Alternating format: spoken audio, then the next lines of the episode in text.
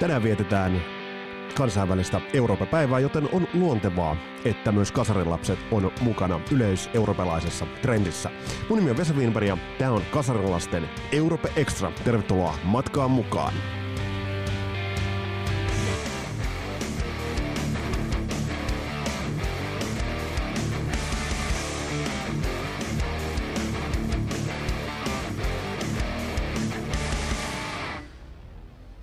Mun on pakko sanoa, että mä diggasin Euroopesta yläasteella salaa.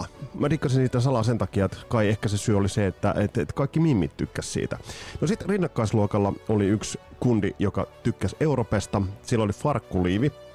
Ja sinne farkkuliivin selkäänsä oli taiteillut sellaisilla haparoivilla kirjaimilla tekstin Europe ja sitten Ruotsin lippu. No mitä tästä sit seurasi? Tästä seurasi se, että, että kyseistä kaveria, Janne oli muistaakseni nimi, niin sitä kutsuttiin sitten loppu-yläaste nimellä Börje. Mutta Eurooppa on kyllä niinku tarkastelun väärti monellakin tapaa, ja nyt kun ollaan tällaisessa yleiseurooppalaisessa ö, trendissä mukana, vietetään Euroopan päivää, niin eikö se ole nyt sen aika?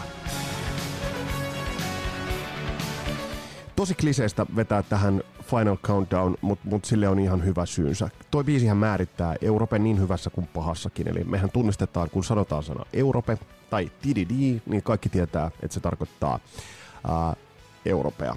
Ja, ja toi kappale on, on muodostunut oikeastaan vähän niin kuin kaksiteräiseksi miekaksikin bändille.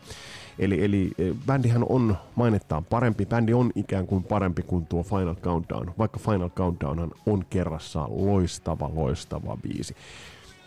Kyllä jokainen meistä varmasti muistaa sen hetken, kun toi biisi kuultiin ensimmäistä kertaa. Siinä on juhlavuutta, siinä on sellainen fanfaarin omaisuus, siinä on oikeastaan kliseisyys jo ennen niiden kliseiden keksimistä. Ja se, minkä takia niin kuin Euroopan kannattaa tarkastella tässä Euroopan päivän kunniaksi tarkemmin, niin on se, että sen, sen urakehitys kaiken kaikkiaan on, on, on todella mielenkiintoinen. Mä vahvasti, vahvasti kehotan teitä perehtymään Euroopan tuotantoon ihan sieltä alusta saakka, koska siinä näkee kauniisti sen äh, bändin kehityskaaren. Aina siitä ensimmäisestä levystä, jolloin äh, bändi lähti hakemaan äh, sellaista, äh, oli, oli likipitäen oli likipitäen kiinni siinä äh, sellaisessa äh, Deep Purple-maisessa äh, neoklassisia hard rock, brittiläisen hard rockin sävyjä hakevassa hard rockissa kiinni, mutta sieltä sitten niinku evaluoi sen soundinsa eteenpäin. Kakkoslevy uh, Wings of Tomorrow on itse asiassa jo, jo helvetin hyvä levy, et, et, et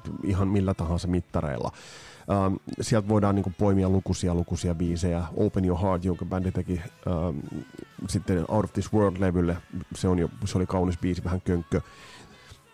Sovitus tohon aikaan, mutta kahdeksankymmentäviisi oli jo, kahdeksankymmentäneljä ilmestyi siis Wings of Tomorrow, ja, ja, mutta mä ymmärrän vaan sen, että, että bändi kyllä niin kuin hapuili aika paljon niin kuin sitä soundinsa kanssa ja etsi sitä soundiaan tossa vaiheessa vielä. Mutta mut sitten se, se, sit se lähti muodostumaan, mutta bändihän lähti kirjoittamaan hittiä. Bändi lähti kirjoittamaan hittiä kolmannelle levylleen biisistä Rock the Night, mutta nyt on itse asiassa pakko, tää ei ole Eruption-liuku, mutta tää on John Norumin ehkä niin kuin eeppisin, eeppisin soolo, ja se lähtee tästä näin.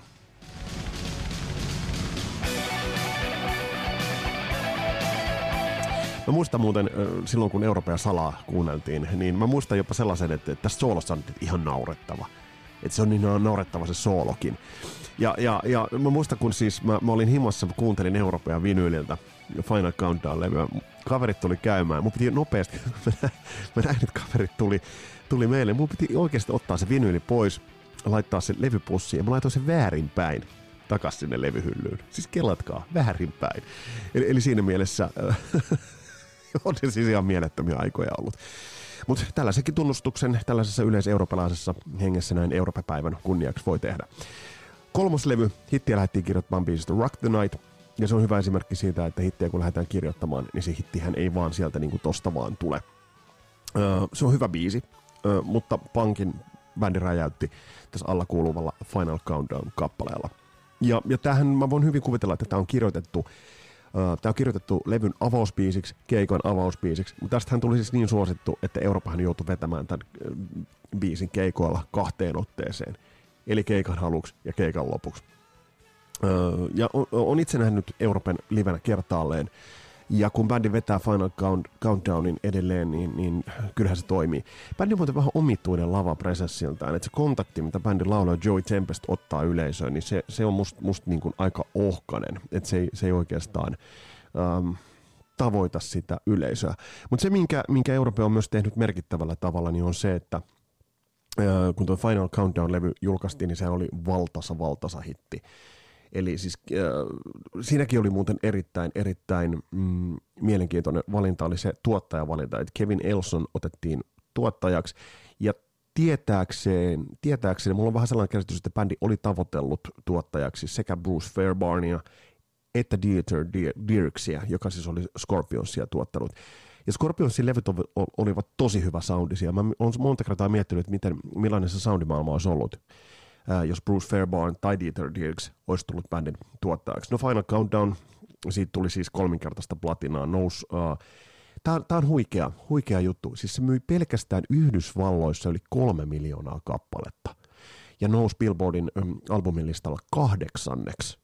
Eli, eli, eli siinä mielessä niin tämä antaa niinku hyvää kuvaa siitä, että millainen kaupallinen menestys toi oli.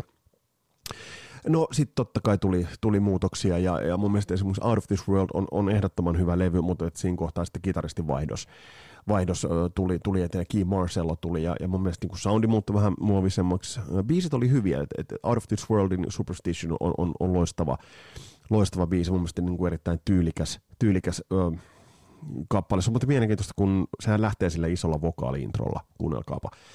Niin kun bändi vetää sen livenä, niin se lähtee Joey Tempestin yksin laulettuna ja laulamana, ja, ja se lähtee hyvin, hyvin mollivoittoisesti siinä, missä se, se varsinainen studioversio mm, tulee hyvin, hyvin itse asiassa duurivetoisesti.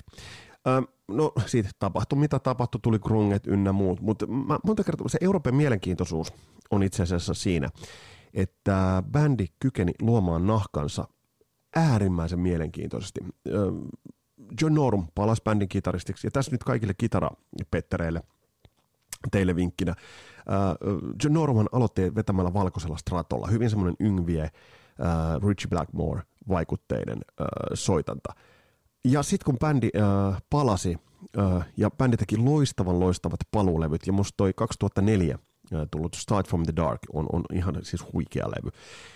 Niin yhtäkkiä John Norum, bändi vetää droppivireistä, mutta ei sen takia, etteikö Joey Tempest olisi kyennyt laulamaan. Joey Tempest hän produyssaa laulua edelleen siis loistavasti, mutta siis toi soundi muuttui. John Norum oli vaihtanut sen, sen straton Les Pauliin, droppivirettä ja hyvin, hyvin tumma soundi. Ja se oli mun mielestä niin kuin mielenkiintoinen soundin uudelleen luonti. Ja bändi kykeni tekemään ton, ton erittäin uskottavasti. Tota, levyä Start from the Dark, sitä ei löydy Spotifysta, en tiedä mistä syystä, mutta nämä muut paluulevyt löytyvät. Eli Secret Society ei nyt ollut enää, se ei ollut ihan niin hyvä. Mutta sitten kun mä katon, katon varsinkin levyjä, Bag of Bones kaksituhattakaksitoista, War of Kings, loistavia levyjä. Mutta sitten mä en tiedä, että, että tuliko bändille taas tämä, että meidän pitää olla uskottavia. Meidän pitää tehdä uskottavaa hiivirokkia. Sitten Walk the Earth, joka on bändin viimeisin levy kaksituhattaseitsemäntoista tullut, se on ihan paska. Et siellä tuli nyt se, että vähän, siellä tuli vähän sama kuin Pikku Vesalle, että, että pitää näyttää, että on uskottava. Eli Europe siinä kohtaa ikään kuin piilotti ne tarttuvat biisit, teki tommosen niin kuin ihan käsittämättömän huttu, huttulevyn. Jos sä näin Europe-päivän kunniaksi poimit Europesta jotain kuunteluun itsellesi, niin mä suosittelen Wings of Tomorrow, Final Countdown, loistavia levyjä. Ja sitten nämä paluulevyt, eli Start from the Dark, Last Look at Eden, Bag of Bones, War of Kings. Hyviä levyjä. Ja siis mä oon monta kertaa tässä pämissyt siitä, että mikä merkitys on, on tuolla niinku biisinkirjoituskynällä. Ja, ja se on totta kai niinku sanomattakin selvää, niin, niin se, on, se on erittäin, erittäin äh, merkittävä. Ja Euroopilla se on ollut todella hyvä, ja se on ollut hyvä myös näillä äh, viimeisemmillä levyillä, näillä uudemmilla levyillä. Ja, ja näin Eurooppa-päivän kunniaksi niin tästä voitaisiin nostaa esille hieno, hieno biisi. Mä, tätä kelpaa luokutella. kaksituhattakaksitoista Euroopalta ilmestyi Bag of Bones levy, ja sieltä löytyy My Woman My Friend biisi. Helvetin hieno. Hei, tää oli Kasarilasten äh, Eurooppa-päivän ekstra. Oikein hyvää Eurooppa-päivää sulle. Ollaan ylpeitä europelaisia, pidetään kiinni yleiseurooppalaisista arvoista. Europe on yhdentynyt ja Euroopan unioni on voimissaan. Se on hyvä homma. Otellaan vielä, että Euroopalta tulisi uutta levyäkin. Mun nimi on Vesa Vinberg ja täällä Kasarilasten Extra. Oikein mukavaa päivänjatkoa sulle.